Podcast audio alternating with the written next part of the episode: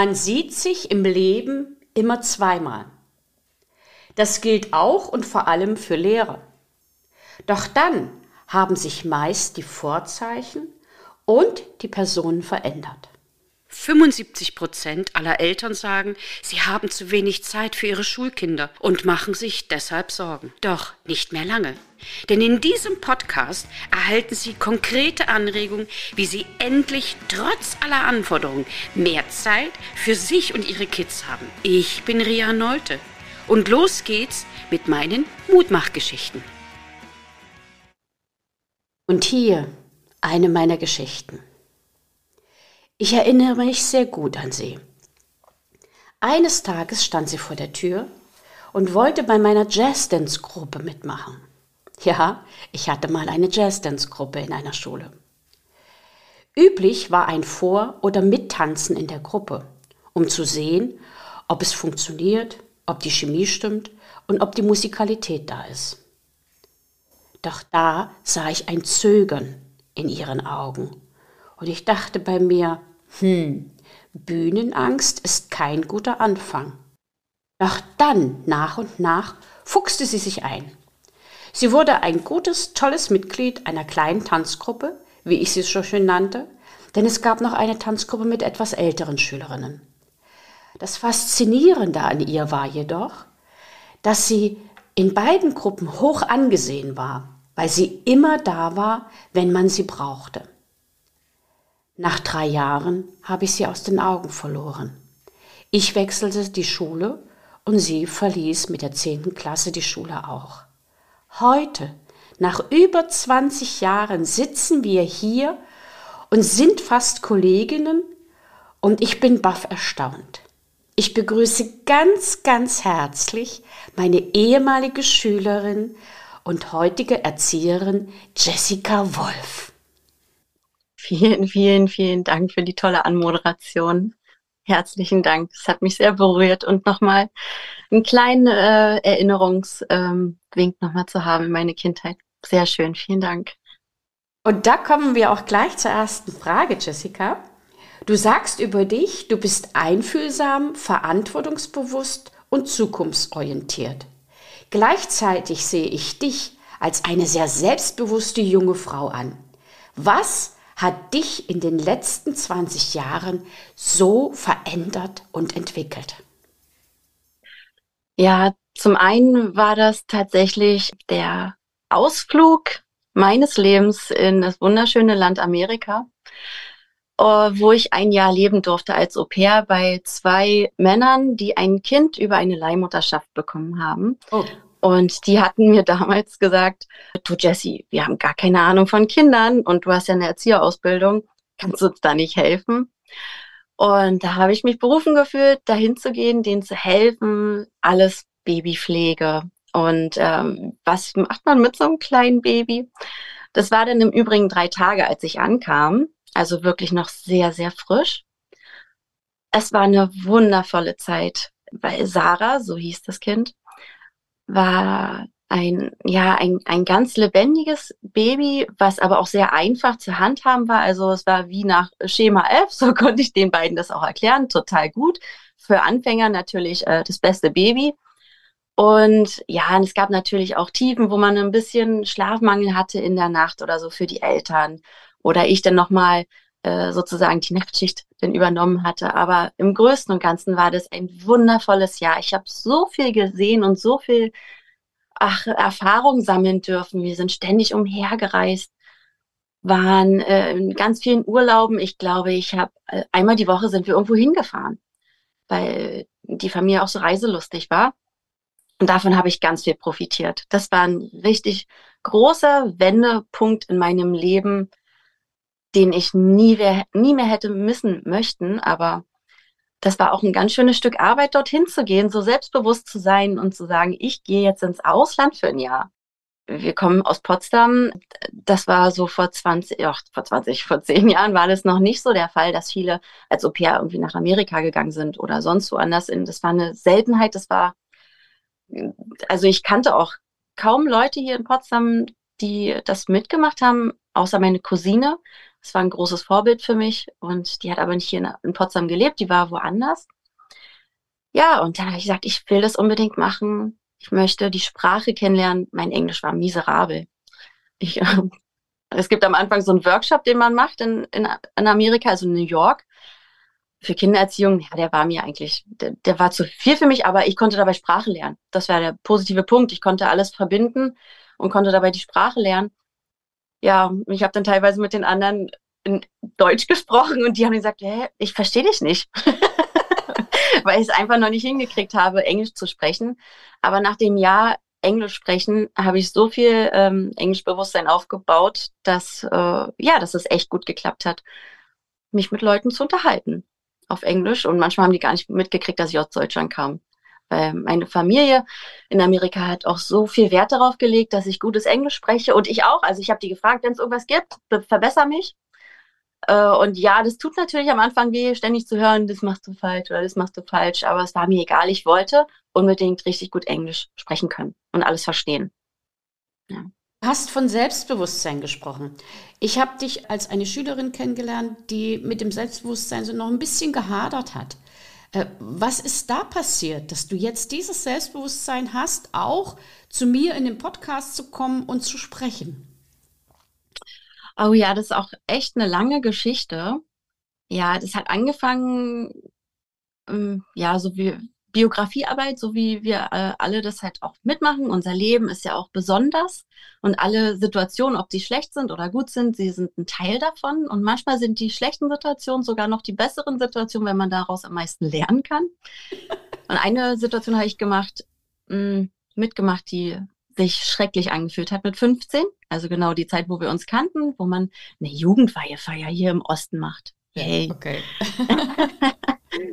ja, einer der größten, peinlichsten Momente in meinem Leben. Da muss man ja auf die Bühne gehen. Ja, ja. da war eine Bühnenerfahrung, ja, bevor genau. ja alle, äh, naja, so ein bisschen Angst haben und Bedenken haben. Da stehen sie im Mittelpunkt, alle gucken einen an. Ja, und ich dachte, ja, also so kannte ich es. Ja, da geht man nacheinander auf die Bühne und ich glaube, das kannst du bestätigen als Lehrerin, wenn du mal mit dabei warst, dass alle Kinder auf die Bühne gehen. Und an diesem Tag, da hieß es dann im Nikolaisaal, Nee, also alle Kinder, die bleiben sitzen, stehen nur auf und dann wird für die geklatscht und dann setzen sich wieder hin. Das haben sie auf der rechten Seite gesagt bei den Kindern. Bei mir leider nicht. Ich saß nämlich als diesmal als allererste. Wolf kommt ja sonst normalerweise am Ende äh, eines jeden Klassenbuches. Ich saß aber als allererste vorne links und mein Name wurde auch als allererstes genannt. Und okay. ich dachte, okay, ich stehe auf, ich gehe auf die Bühne. Die Leute kamen mir auch fleißig hinterher, weil die haben das ja auch gedacht. Ja, man geht halt auf die Bühne. Ja, die haben sie alle zurückgepfiffen, weil ich war einfach zu schnell und bin dann einmal quer über die Bühne gegangen. Dann hat mich ein Verantwortlicher mitgenommen in den Arm und gesagt, was machst du hier auf der Bühne? Und ich, so, ich wusste gar nicht, wie mir geschieht. Oh. Ja, und dann bin ich runtergekommen, habe gesehen, es war kein anderer auf der Bühne außer ich. Und dann haben wir alle gesehen, der Raum war voll mit, ich weiß nicht, 300, 400 Leuten. Und es war für mich so eine Präsenz, die ich gar nicht genießen wollte. Ich hab, bin sofort in Tränen ausgebrochen und habe gesagt, ich gehe nie wieder auf die Bühne. Und jetzt ist es natürlich so, jetzt im Berufsleben, mh, hm, naja, da muss man öfter mal vor vielen Menschen sprechen, nicht nur vor, naja, so einer kleinen Kindergruppe. Ich bin ja auch Hortleiterin da muss man auch mal vor Eltern sprechen, vor vielen Eltern. Das ist mir das ein oder andere Mal sehr, sehr schwer gefallen. Und da habe ich gesagt, ah, jetzt geht's aber auch echt nicht mehr. Ja, jetzt muss ich mal dagegen angehen und habe mir schon immer Rat bei den Besten gesucht und habe gedacht, jetzt ist es soweit, jetzt muss ich mal zu den Hermann Scherer gehen. Der kann oh, gut ja. sprechen, habe ich jedenfalls gehört davon.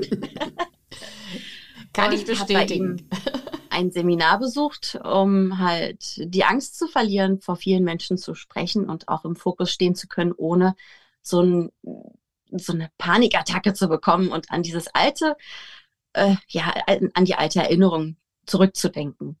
Genau, das, das ist so, was mir im Leben ganz viel gebracht hat. Weil ich vertraue nur den Menschen, die es wirklich geschafft haben. Dafür werde ich oft angefeindet, dass ich so eine Haltung habe. Ist mir aber mittlerweile egal. ich glaube, das ist genau die richtige Haltung. Wir haben uns ja vorher schon unterhalten und dieses Bild, Wenn dir ein Raucher sagt, du sollst aufhören mit Rauchen, dem würde ich auch nicht glauben. Genau. Ja, und so gibt es halt so viele, viele Menschen, die machen irgendwelche Ratschläge und dann denkst du, ah ja, okay, aber du machst es doch selber nicht. Warum soll ich dir jetzt glauben? Ja, so, und so ist es oft. Ich würde auch niemanden vertrauen, der mir Ratschläge gibt, ja, leg mal hier in die Finanzen an oder mach mal da oder so, wenn er es nicht wirklich geschafft hat. Ich glaube, Hermann Scherer sagt auch, dass man sich immer an den Besten orientieren soll. Denn da ist vorn. Mhm. Und genau darum geht es. Und im Übrigen auch eine kleine witzige Anekdote von meiner Jugendweihe 1975.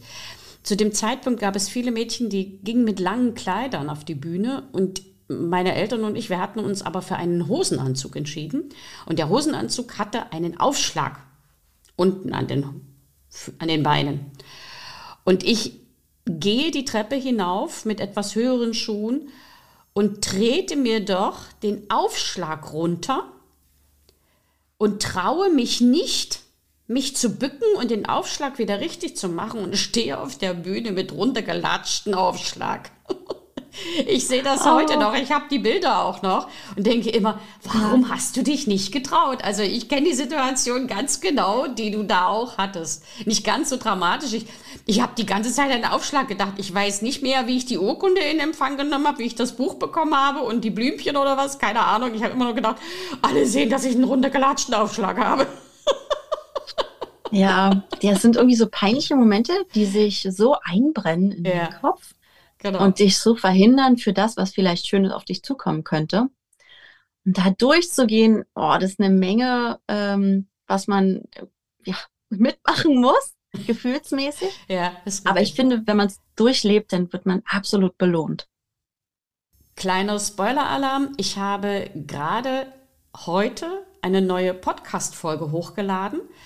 Und mhm. zwar zum Thema Angst. Killer oder Helfer. Und da kommt mhm. es genau drin vor, durch die Angst hindurchgehen zu dürfen und erst dann bekommen deine Träume Flügel. Mhm. Das stimmt. Das ist, das ist hier genau das Gleiche. Ich habe jetzt mal eine noch andere Frage. Also ich glaube mhm. nicht, dass es an mir liegt, aber einfach die Frage, was hat dich dazu bewegt, Erzieherin zu werden? Und worauf führst du zurück, dass du schon mit 23 Hortleiterin geworden bist?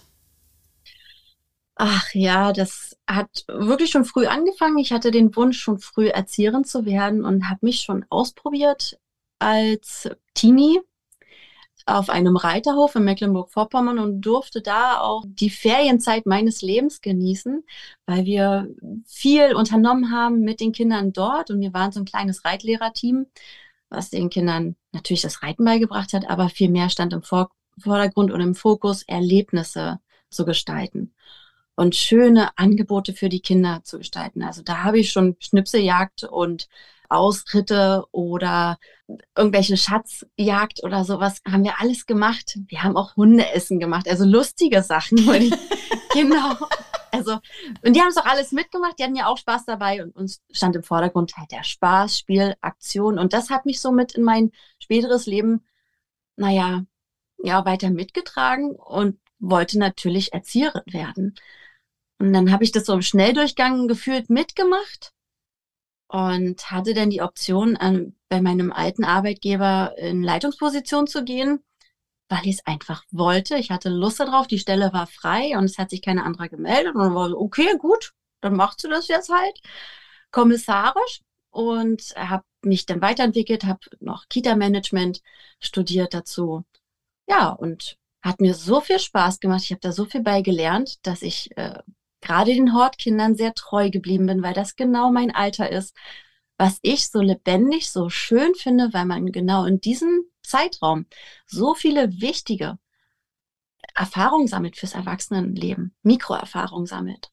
Also da kann man kochen lernen, da äh, kann man Musikinstrument lernen, da kann man auch Fahrradfahren lernen oder auch schwimmen. Und manchmal ist es so, dass wenn man das, was man da nicht gelernt hat, im Erwachsenenalter nicht lernt oder nur sehr, sehr schwer. Also wenn man jetzt auf Schwimmen, du kennst sicherlich bestimmt auch Leute, die, die schwimmen können, auch im Erwachsenenalter, und die trauen sich nicht. Die Angst ist zu groß, ja. weil in dem Alter ist die Angst einfach gar nicht so doll da. Und da lernt man viel besser, Fertigkeiten und Fähigkeiten fürs Erwachsenenalter. Und das ist das, was mich so fasziniert. Deswegen bin ich gerne und selber auch noch ein Kind. du hast schon ein bisschen die Frage angedeutet oder die Frage so ein bisschen beantwortet, die ich dir stellen wollte. Was ist das Besondere für dich an dieser Nachmittagsbetreuung oder an dieser Betreuung der Hortkinder? Und in welche Richtung geht deiner Meinung nach die Entwicklung?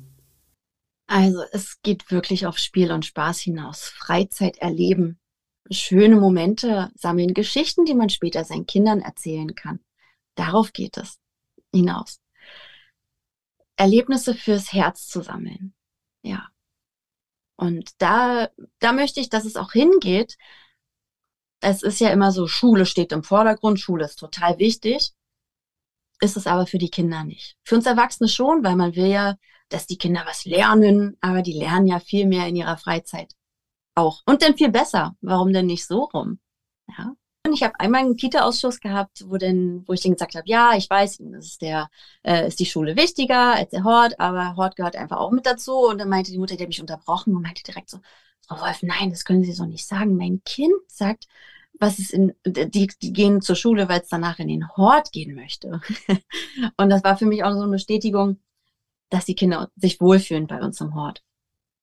Es ist für mich eine sehr faszinierende Gedankenwelt, in die du mich jetzt gerade mitgenommen hast, weil ich plötzlich die Eingebung hatte, dass der Hort eigentlich das wieder gut macht, entschuldigt bitte, meine lieben Zuhörer, diese Formulierung, was Schule nicht tut, nämlich das Lernen ganz intensiv mit Emotionen zu verbinden.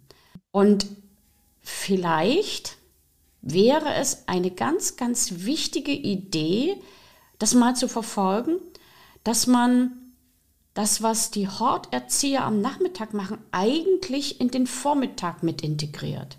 Das würde natürlich bedeuten, dass Horterzieher vielleicht so ähnlich wie ähm, Einzelfallhelfer oder Sozialarbeiter mit im Unterricht säßen, der Unterricht länger dauern würde. Das heißt also auch in den Nachmittagsbereich hineingeht, weil eben mehr Pausen sind, mehr Spiel dabei ist.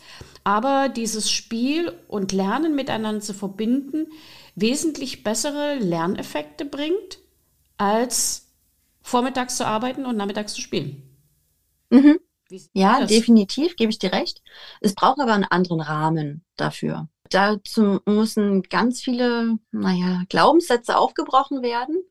Das Miteinander zwischen Lehrern und Erziehern, ja, dass das auf Augenhöhe ist und nicht so gedeutet wird, ja, wir machen ja den besseren Job oder so. Also egal von wem, das, jeder hat seine Berechtigung.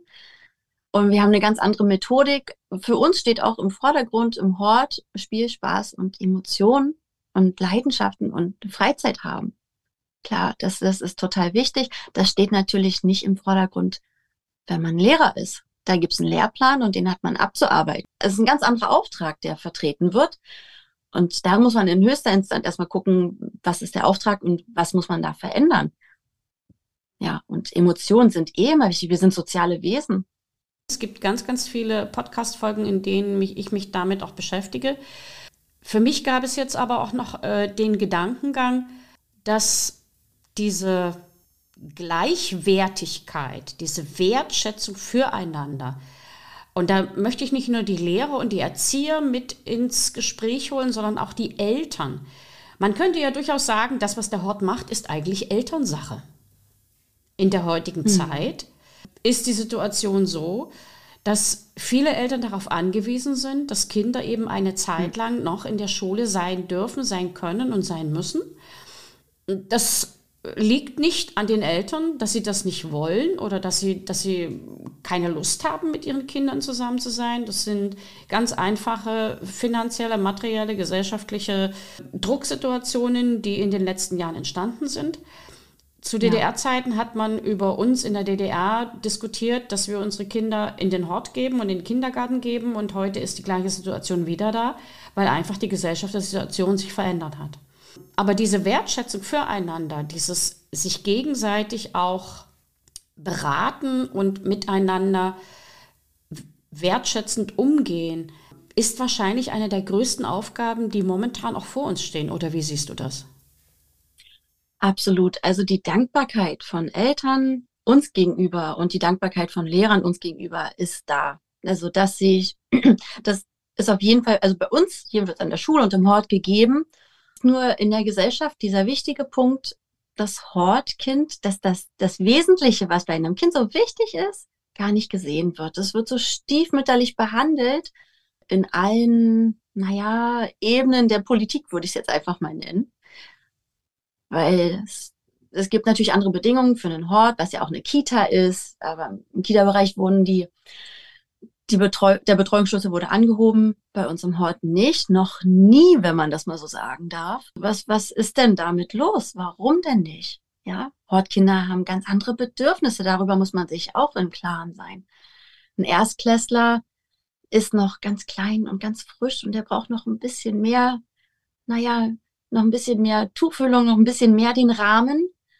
Und ein Zweiklässler, der fühlt sich schon so wohl, dass er schon ein bisschen rüpelig wird. Und damit muss man auch klarkommen als Erzieher. Das dann nicht persönlich zu nehmen und zu sagen, ja, der ist jetzt auch, der hat sich mal ein bisschen ausprobiert, Grenzen auszutesten. Und dann ist auch gut. Der darf auch mal ein bisschen frech sein. Meine Güte, ist jetzt nicht so schlimm.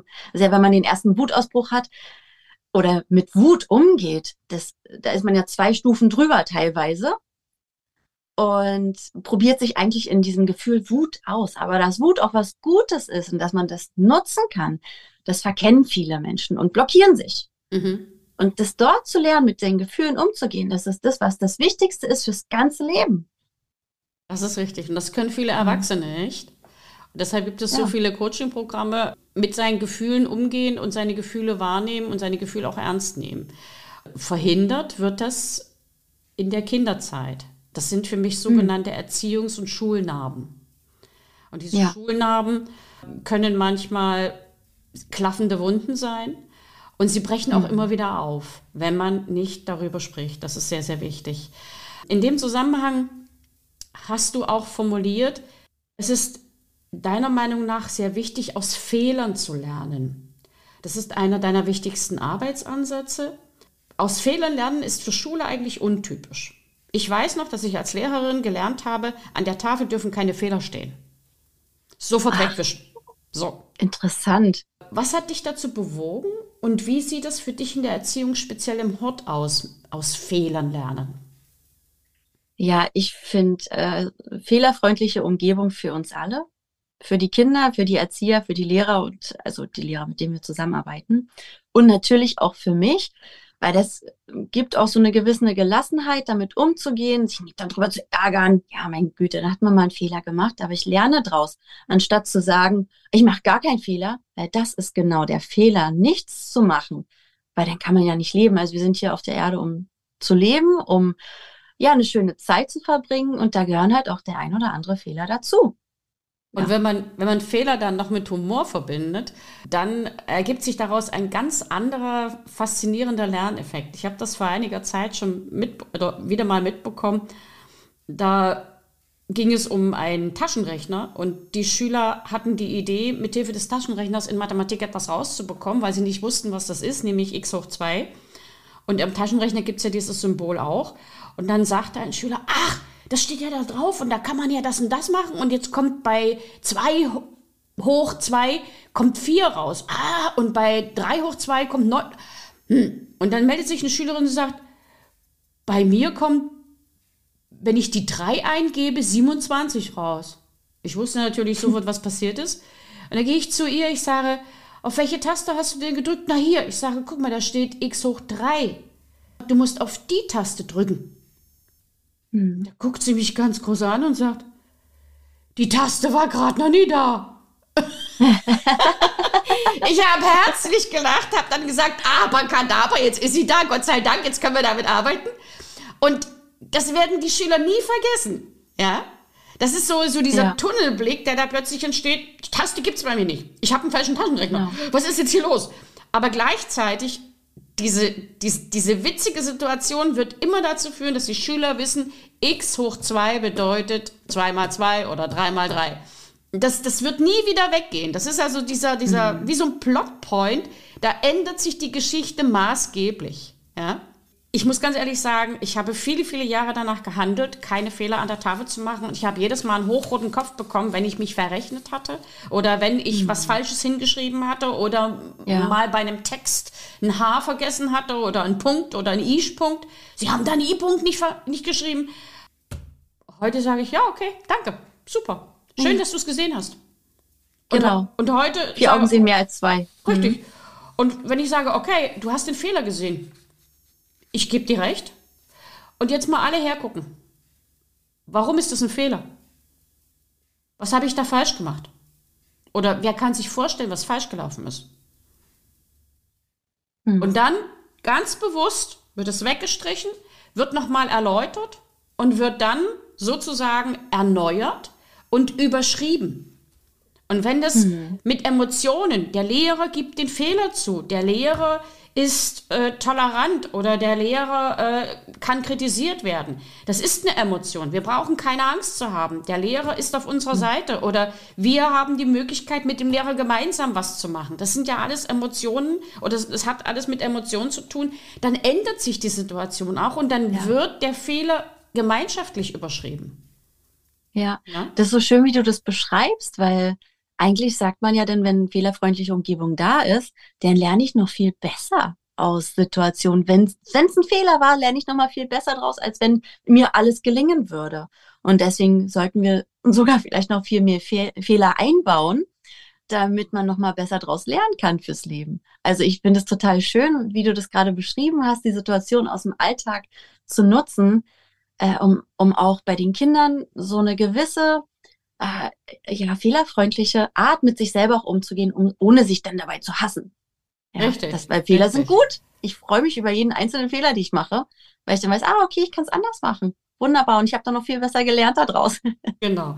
Äh, ich glaube sogar, dass man auch hier das Pareto-Prinzip benutzen kann, dass man 80 Prozent der Dinge richtig macht am Tag und 20 Prozent der Dinge ungefähr falsch. Oder so, mhm. dass sie nicht ideal sind. Aber genau das ist die Würze. Das ist die Würze mhm. am Tag, worüber man dann am Abend drüber nachdenken kann, sagen, hm, das und das ist mir heute nicht gelungen. Was habe ich denn da gemacht und warum ist das so?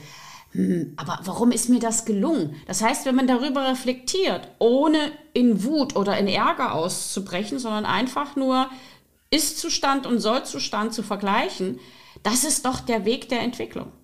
Und wenn wir ja. diesen Weg der Entwicklung nicht gehen können, dann bleiben wir auf der Stelle stehen. Und das ist ja genau. genau das, was wir Menschen überhaupt nicht wollen. Wir wollen nicht auf der Stelle stehen bleiben. Ja? Also es gibt viele Leute, die bleiben in ihrer Komfortzone, aber die entwickeln sich trotzdem weiter. Und es gibt Menschen, die wollen aus der Komfortzone raus. Die haben natürlich dann ganz andere Konsequenzen, die sie aus den Fehlern ziehen und sagen, also hm. ich gehe jetzt zu Hermann Scherer und ich mache jetzt dieses äh, Speaker-Seminar mit, weil ich habe jetzt die Faxen dicke, ich will auf der Bühne bestehen können. Und ich will nicht mehr dieses seltsame Gefühl haben oder diese, diese mhm. Probleme haben. Ne? Und es gibt Leute, die sagen, ja, dann ja, irgendwie kriege ich das dann schon hin und dann, dann äh, schicke ich jemanden vor oder ich stelle mich als in die zweite Reihe, wenn ich ja im Chor singe oder so, damit ich nicht so auffalle. Es hat jeder mhm. seine Entscheidung, wie er strategisch mit dieser Situation umgehen kann. Und jede Entscheidung ist im Endeffekt richtig. Das muss immer an, ist immer an die Person gebunden. Ja. Das heißt, es kann keiner eine Wertung abgeben, ob das besser oder schlechter ist. Ne? Ja. Und genau die Dinge, ich glaube, wenn wir als Lehrer und als Erzieher das so abwägen können, dann sehen wir, dass die Entwicklung des Kindes ja nicht stetig verläuft, sondern wirklich in wellenartigen verläuft. Und die Wellen sind eben Höhepunkte und Niederlagen. Und es sind ja im Endeffekt keine Niederlagen, sondern es sind eben Ausschläge nach unten, auf denen man dann wieder nach oben steigen kann. Genau. Mhm. Ja, ja, es ist so, wie du es gerade beschrieben hast, ne, mit der Würze, fand ich total toll. Weil es ist, Fehler sind, ist, ist, ist das Salz in der Suppe. es ist die gewisse Würze, ähm, die das Leben ja auch ausmacht. Und jede Narbe hat was zu erzählen. Ja, du hast recht. Das, das ist so schön. Man sollte natürlich nicht zu viele Narben haben, ja. Aber ja. Äh, Narben sind nicht zu verhindern. Man fällt beim Fahrradfahren um oder man stürzt beim Laufen und das sind ganz normale Dinge. Und die kann man genau. und sollte man auch nicht verhindern. Ja? Man nee. sollte auch äh, jedem Menschen die Möglichkeit lassen, Fehler zu machen. Ja, ja, wir können auch die Kinder nicht in Watte packen. Richtig. Ja, am Nachmittag manchmal, da sehen, sieht man schon so, okay, jetzt kommt ein kleiner Konflikt zwischen zwei Kindern oder so. Dann halten wir immer noch erstmal ein bisschen zurück, weil die Kinder können es ja auch schon vielleicht alleine klären und finden alleine vielleicht eine ganz andere Lösung, die wir auf die wir gar nicht gekommen wären. Mhm. Da sieht man auch wieder, ne, wer sind wir, dass wir uns immer ständig einmischen müssen. Weil Kinder mhm. lernen von Kindern noch viel besser als von uns. Stimmt. Das ist richtig. Das ist ein sehr, sehr guter Ansatz. Und da kommen wir schon fast zur letzten Frage. Du hast im Vorgespräch auch einen wundervollen Satz genannt. Ich hoffe, ich spreche ihn richtig aus, weil ich nicht so gut Englisch kann wie du. Mhm. If you want to change the world, change education. Ist ein Satz, der mich jetzt so schon seit ein paar Wochen begleitet, der sich nochmal verfestigt hat bei dem Seminar bei Hermann Scherer. Und zwar ist der If you want to change the world, change education. Und besagt, dass wenn du etwas verändern möchtest, fang bei der Erziehung an, der Kinder weil das viel, viel nachhaltiger ist als alles andere. Dann bräuchten wir jetzt diese ganze Coaching-Szenerie, die wir jetzt gerade machen, bräuchten wir dann nicht, hätten wir mal in der Kindheit schon angefangen. Die Kinder, das sind die wichtigsten. Die haben auch keine Lobby, aber sie haben einen wichtigen Beitrag für uns in der Gesellschaft. Das sind unsere Zukunft. Von diesem Satz ausgehend habe ich jetzt diesen Gedanken, du warst meine Schülerin. Hm. Und bist heute an einem Punkt, an dem ich ungefähr vor drei oder vier Jahren war. Ich finde es faszinierend. Ich finde es total schön, weil für mich wird deutlich, dass du mit deiner Zeit, die noch vor dir liegt, so viele Möglichkeiten hast, etwas zu verändern. Ich möchte das auch, aber meine Zeit ist begrenzter. Was hast du vor? Was willst du tun und in welche Richtung soll es gehen? Ah ja, Wahnsinn. Das sind äh, so viele Fragen auf einmal. Und erstmal möchte ich dir nochmal Danke sagen, dass du meine Lehrerin warst.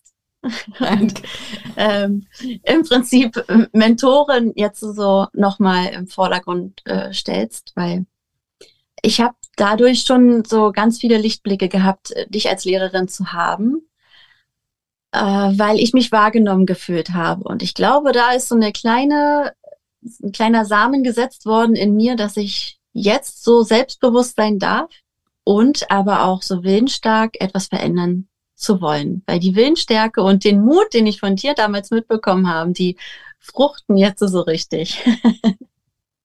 ja, dass man auch als Kind wahrgenommen wird. Das ist eine der wichtigsten Erfahrungen, die man heutzutage machen kann. Mir macht es unendlich viel Spaß, für die Kinder einzutreten. Mir macht es unendlich viel Spaß, mit Leuten zusammen etwas zu gestalten, für unseren Nachmittag tolle Events zu gestalten, um die Kinder zu feiern, den ganzen Tag zu feiern. Das ist ja das, das was doch das Leben ausmacht. Ja, die Kinder erinnern sich an die schönen Momente zurück. Und persönlich, wo soll es für dich hingehen?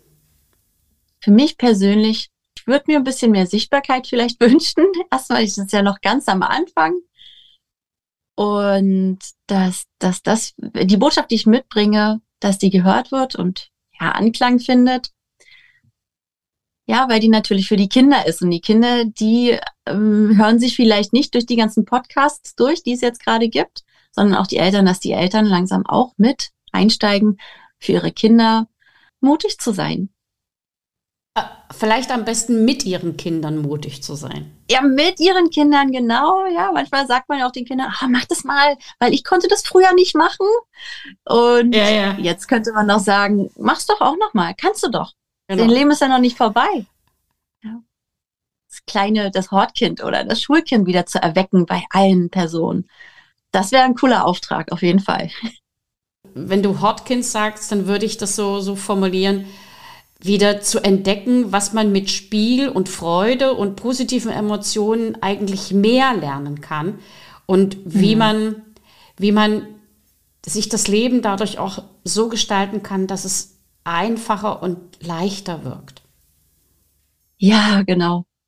Durch Spiel, ja. da ist die Zeit so schnell vergangen. Jeder erinnert sich bestimmt an so ein tollen Spiele, Nachmittag oder Abend in seiner Familie zurück. Naja gut, da gab es vielleicht auch ein paar Wettkämpfe, wo der eine den anderen irgendwie das äh, Spielbrett weggeschubst hat oder so, gibt es ja auch viele Szenen. Ja, genau. aber, aber trotzdem sind es doch immer so legendäre Abende gewesen. Ja, wir haben gespielt und diese Leichtigkeit wieder zurückzubekommen. Und man muss auch nicht immer gewinnen. Ja, macht Spaß zu gewinnen, aber man lernt doch viel mehr daraus. Ja, ich, ich finde es, also spielende Wesen äh, bin ich äh, sehr dafür und bin ich, glaube ich, auch durch und durch ich spiele sehr gern. Das kann äh, mein Horteam bestätigen.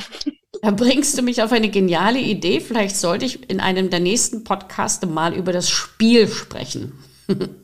Ja, das Spiel, Spiel so als wichtig. pädagogisches Prinzip oder so ähnlich. Ja, Spiel des Lebens finde ich auch mal genau, ganz wichtig. Spiel des Lebens. Ja. Wir spielen das, Das ja das Spiel des Lebens. Genau, das ganze Leben ist ja nur ein Spiel. Ja, äh, manchmal, ähm, sag mal, es, mein Mann hatte früher immer so einen Spruch, der hieß, aus Spaß wurde ernst und ernst lernt jetzt laufen. Das ist natürlich sehr suffisant. Aber da steckt viel Wahrheit drin. Manchmal äh, kann aus Spaß oder aus Spiel auch eine sehr ernste Situation werden, aber gerade im Spiel übt man ja für ernste Situationen. Und dann werden die ernsten Situationen nicht mehr ganz so dramatisch und man behält einen kühlen Kopf. Und das ist ja das Problem bei der Angst, dass die Angst so viel Hormone ausstößt, dass man eigentlich erstarrt oder dass man kämpft oder dass man flieht und dass man nicht mehr denken kann. Denn die Angst liegt ja in einem der ältesten Gehirnsareale, die eigentlich noch von Reptilien herkommen. Und diese drei Grundsituationen, äh, kämpfen, fliehen oder erstarren, sind eigentlich äh, situationsbedingt bei jedem Tier. Alle anderen Gehirnsareale sind ausgeschalten. Und erst nach und nach, das ist, als würden Sicherungen durchbrennen, erst nach und nach werden die Sicherungen wieder reingedrückt. Und wenn man dann dort ist, wo man ganz bewusst sagen kann, ey, so schlimm ist das ja gar nicht. Mach dir doch mal jetzt nicht einen Kopf und versuch mal ganz ruhig, sich dich an die Aufgabe zu setzen oder dieses Problem zu klären oder den Konflikt zu realisieren und dann aus dem Konflikt etwas zu tun, ist manchmal schon so viel Zeit vergangen, dass man eigentlich schon einen Kilometer weg ist und damit nichts mehr machen kann. Ja? Und wenn man das vorher im Spiel geübt hat und eben im Spiel auch mal sich gezofft hat und dann mit deiner Hilfe als Erzieher sagen kann, okay, ich habe gelernt, wie ich damit umgehen kann.